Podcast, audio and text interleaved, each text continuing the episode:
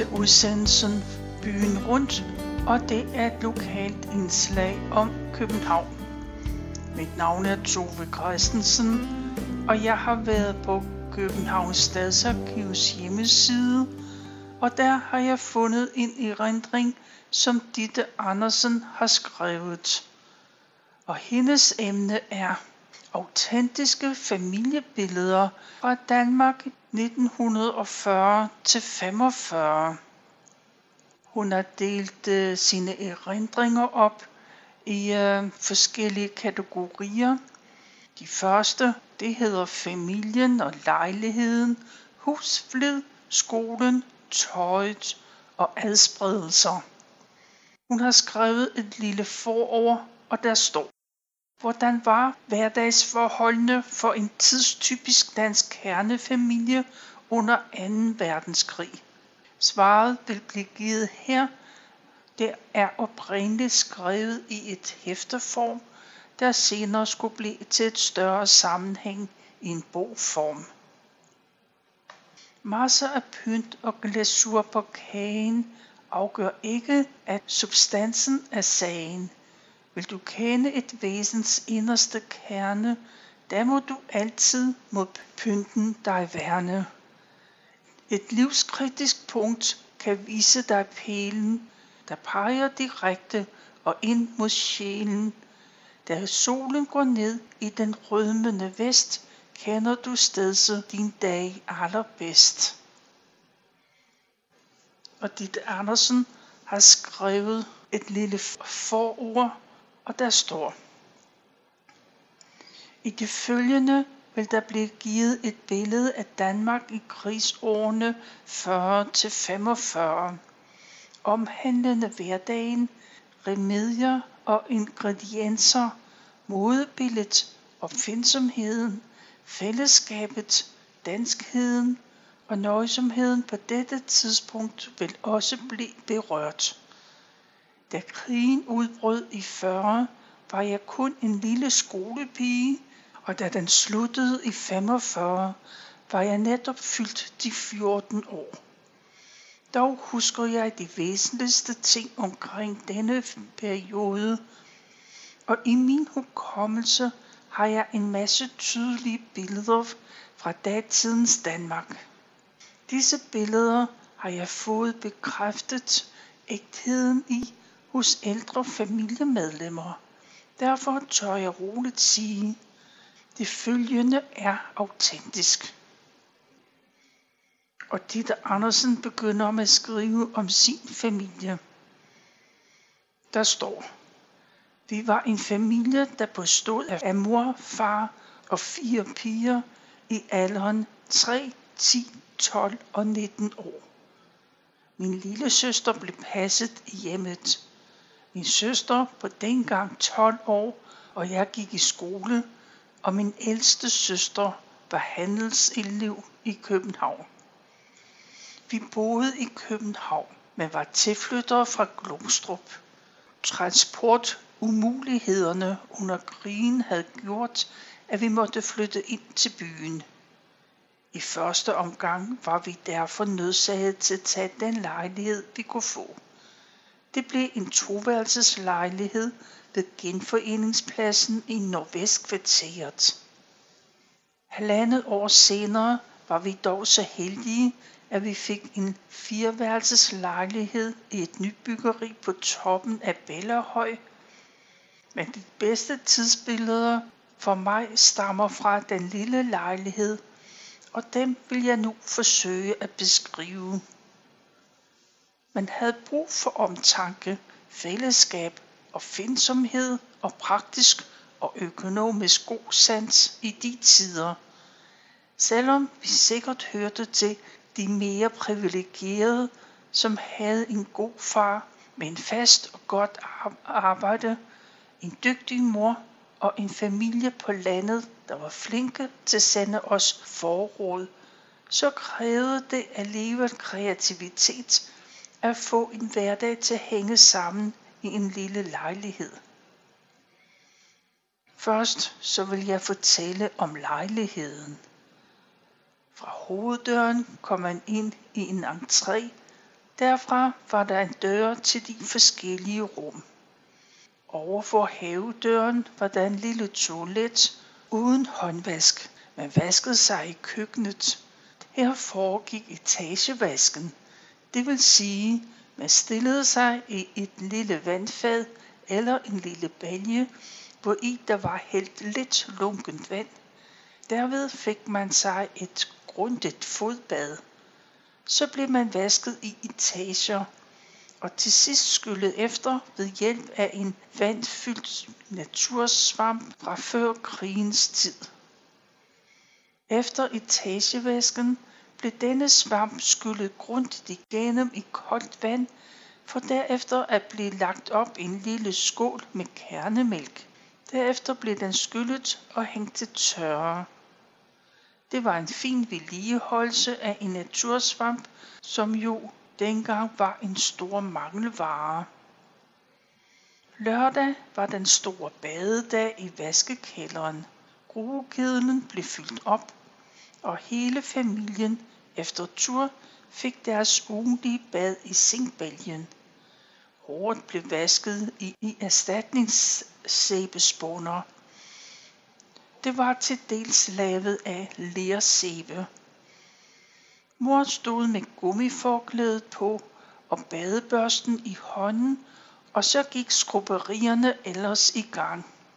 Far stod med håndklædet parat, og så blev vi ellers frotteret af stærke hænder, indtil vi lignede små lyserøde marcipangrise, som min far udtrykte det.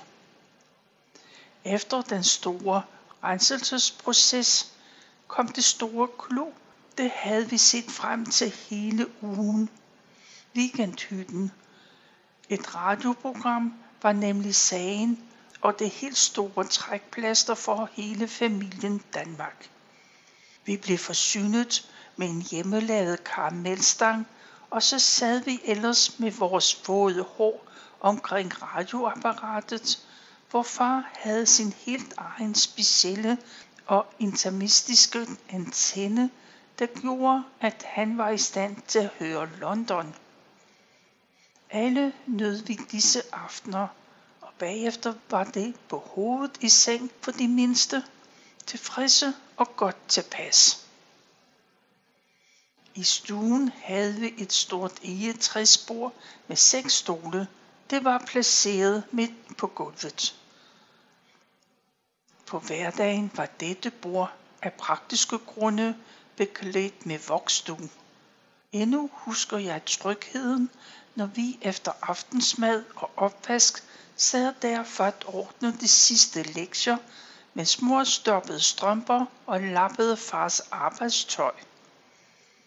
Far sad som regel med dagens avis eller en historisk bog, og min store søster var som regel ude at regne, som min far sagde med smil i øjnene. I skolen modtog vi en overgang skolebespisning. Vi fik uddelt madpakker bestående af flade stykker smørbrød, et stykke med leverpostej og en tynd skive rødbede, ost, revne gulerød og et æble. Var man stadig sulten, kunne man tage en humpel rugbrød med marmelade. Den var smurt direkte på det tørre brød. Til måltidet hørte også mælk, som serveret i jernporcelænskrus. Det var en udmærket, vitaminrig og næringsrig mad, og det var en god hjælp for børnefamilier i en rationeret hverdag. De fleste benyttede sig dog også af dette tilbud, men enkelte, og det var som regel de fattigfine, der måske havde mest brug for det, de takkede nej. Lige så var disse børn også blevet forbudt hjemmefra at rasle faste lov ind. Det var tiggeri og dermed tarveligt. Min far havde en meget jordnær og usnoppet indstilling, også hvad det angik. Vi fik lov til at gå ud rundt med raslebøssen, for derefter at slå katten af tønden, og til sidst gå i biffen, for de cirka 50 øre vi havde fået raslet ind. Grøndals Teater på Godtopsvej, Fasanbio på Fasanvej og Bella Bio på Brøndshøj Torv var de nærmeste og foretrukne biografer. Af og til gik vi dog i Nora Bio ved Højbanen Nørrebrogade.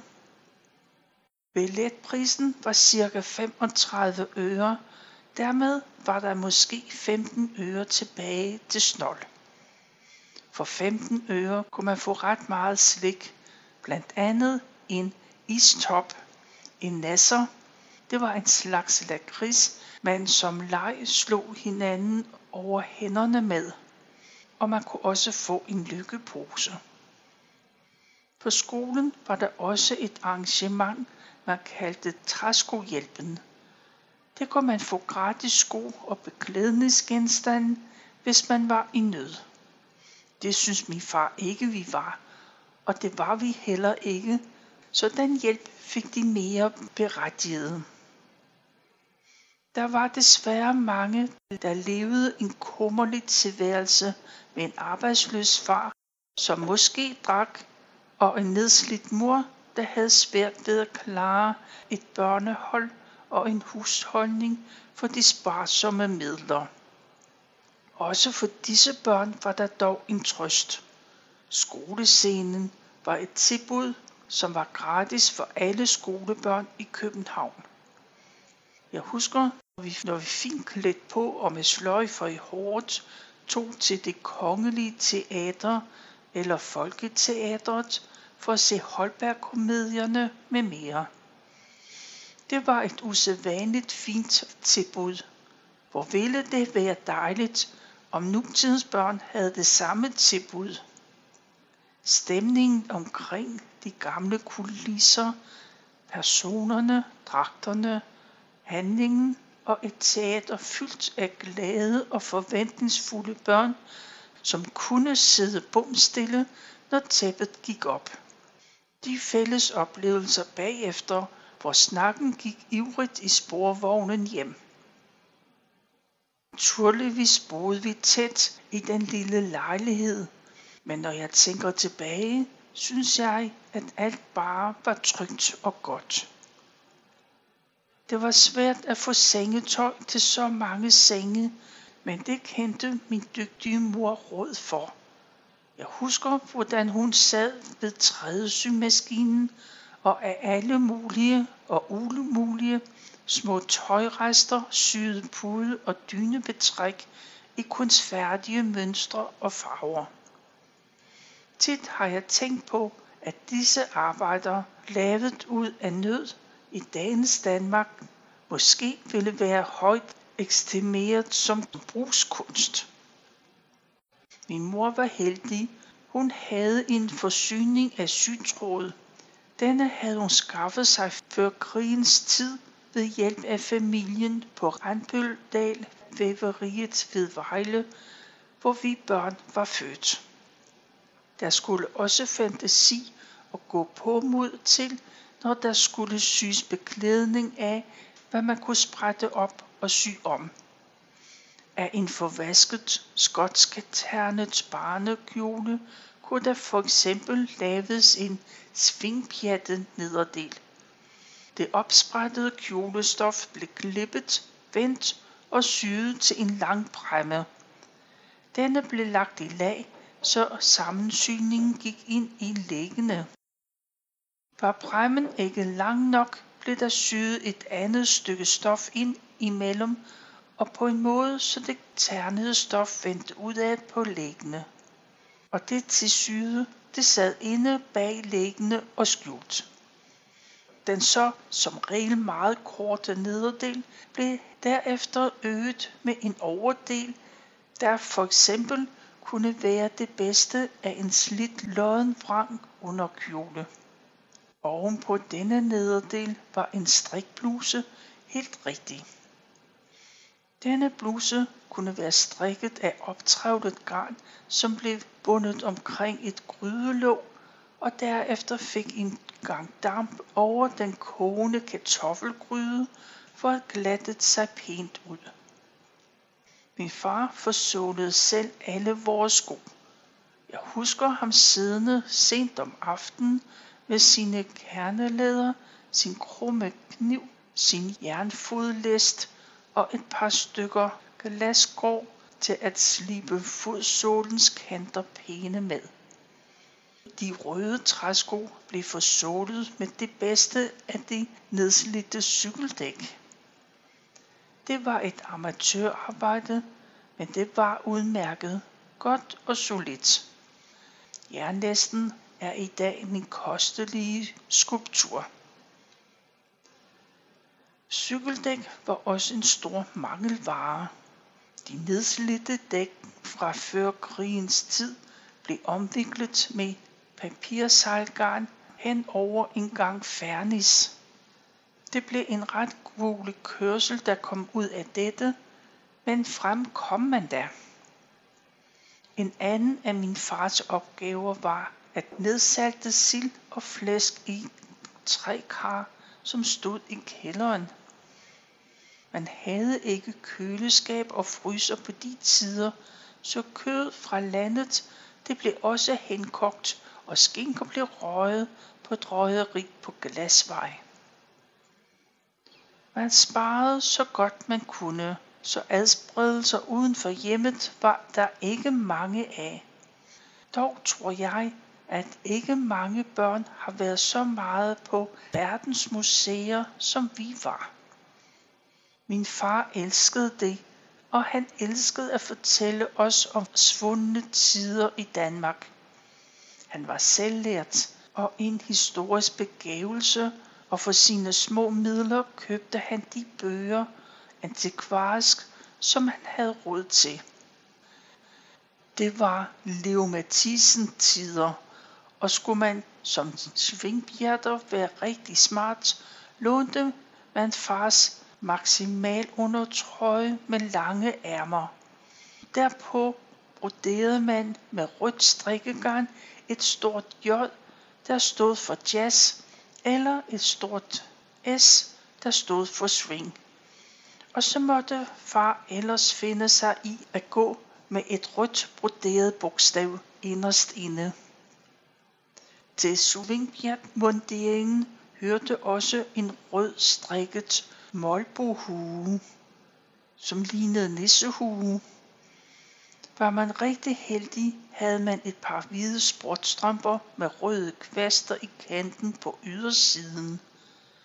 På fødderne kunne man have et par lave fødder, det vil sige et par ruskinsko, der var forsålet med såler fra en gummimotte i rillet mønster.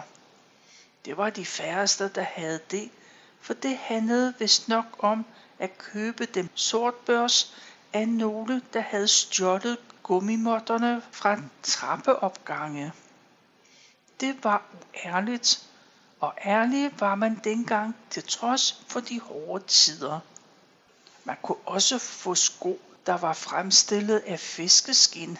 Jeg synes, de var smukke. Når de var indfarvet, fik de faktisk en meget flot struktur. Røde lukkede træsko var også sagen, og det havde de fleste piger. Som noget af det første, da vi kom til København, skaffede min far sig et lille stykke lejet jord, hvor der blev dyrket kartofler og grøntsager. Selv havde jeg en lille skolehave på cirka 6 kvadratmeter. Men det kastede nu pænt af sig med græskar, majskolber, rødbeder, gulerødder, ærter, rabarber og blomster med mere. Så faktisk var vi selvforsynende, hvad det angik. Et almindeligt varmt måltid kunne bestå af i mælk og vand udvandet flæsk, der efter skyldning og aftøring blev stegt på panden. Dertil kartofler og persillesovs. Spejesild og løgsovs kunne også forekomme. Men heldigvis var det en af min fars yndlingsspiser til søndagsmørbrødet. Hertil fik han et lille glas rød Aalborg og en enkelt pils fra en flaske med skuldre. Man fik altid to retter mad. Det fik man vist nærmest for at drøje på kødet. Forretten kunne bestå af kernemælksuppe, sagosuppe eller byggrynssuppe, sødsuppe med frugtstykker, øllebrød med flødeskum med mere. Det var gængse danske retter. Søndagsmiddagen, som til tider blev spist kl. 12, var som regel noget særligt. Stegte kyllinger var en fornem ret. Desserten kunne være citronformage, lavet med citronsyre, eller rabarberkage eller grød. Der kunne være budding, henkogte frugter og flødeskum, og om sommeren frugtgrød med sæsonens bær og frugt. Om vinteren fik vi tit æblegrød eller æblekage af både friske æbler og de af min mor tørrede æblestykker. Skulle det være fint, blev der lavet is i en speciel form med låg, som så på en frostdag blev sat ud i en lille snebunke i den lille have, som vi havde foran huset. Polimut, det vil sige værmund eller frugtvin, blev fremstillet af rabarber, lidt bær og gær. Sødemiddel og erstatningskanel blev tilsat. Man blev ør i hovedet af det, så der blev gået sparsomt til varen. Cigarer og cigaretter af danske tobaksplanter, tang og tangmadrasser, hø og hakkelse kunne fås på rationeringsmærker. De store drenge rullede deres cigaretter af frugtteblade og toiletpapir 00. Limen var min klister.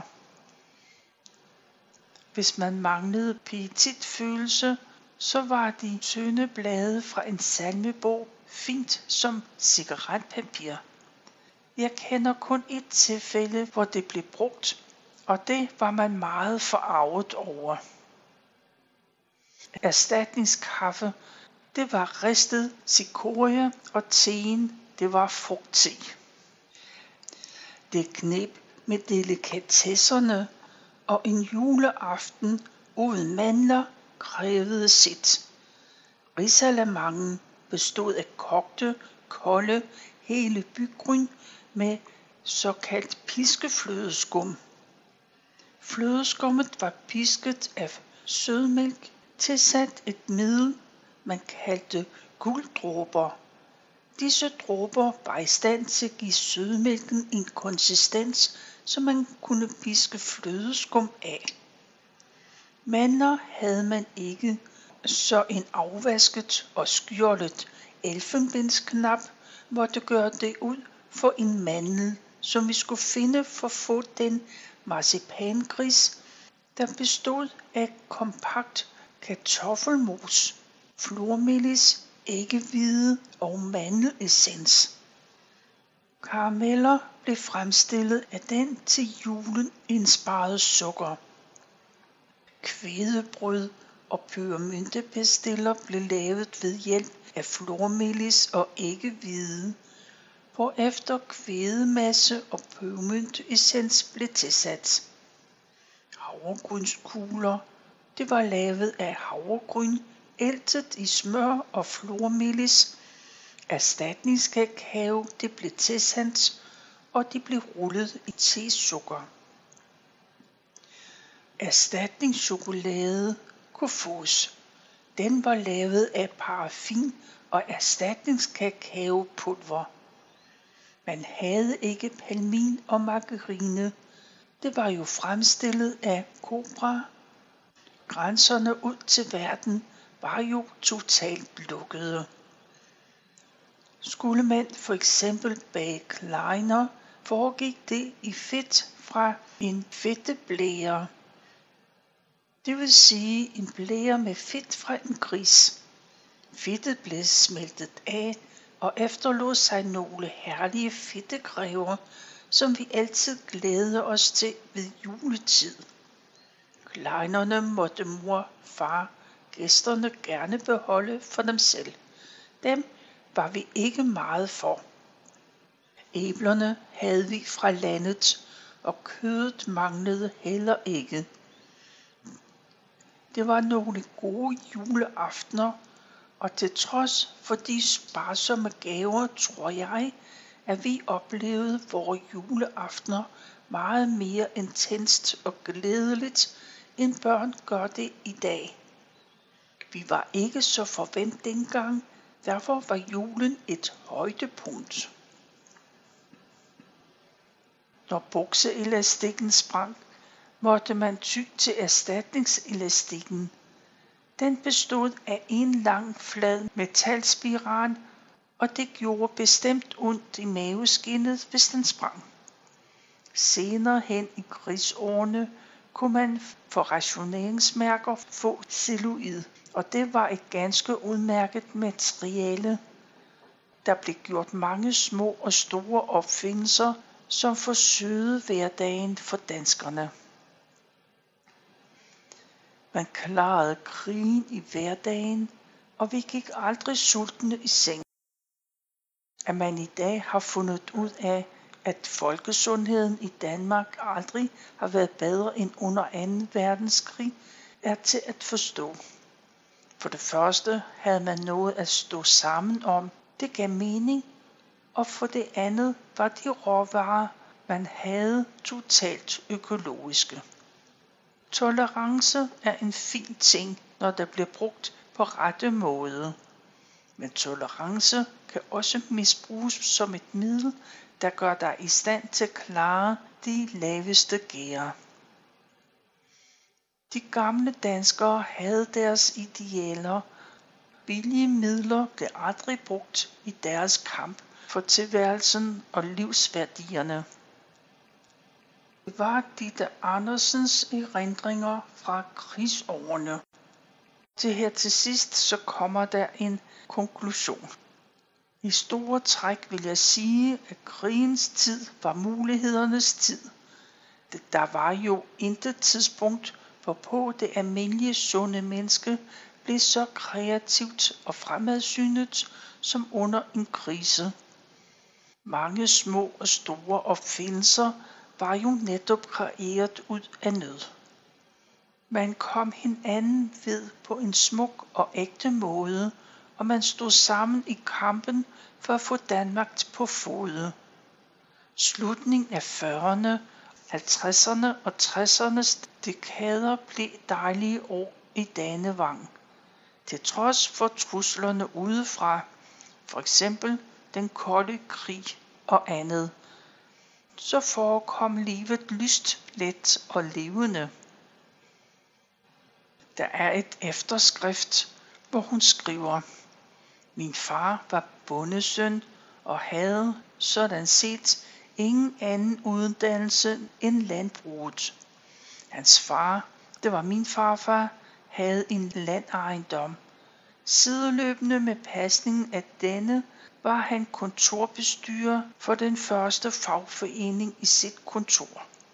Endvidere var han kontrolbestyrer for mælkeproduktionen, dens kvalitet og hygiejne i Vejle Amt. Min farmor stammede fra Sverige og var datter af en møbelsnedker i Småland. Min mor var sundhedssygeplejeuddannet og datter af en forvæverske. I dag bliver de kaldt designer, kunsthåndværker. Hun arbejdede på Randbøldal Væveri. Hendes mand, min morfar, var søn fra en kæmpe hedegård på 1200 tønder land ved Ægtved. Her var min morfar en slags bestyrer, indtil han i en forholdsvis ung alder døde fra min mormor og tre små piger. Af disse var min mor den ældste. Min oldefars jord strakte sig vidt omkring. Bilund flyveplads og Legoland ligger på min oldefars gamle jordbesiddelser.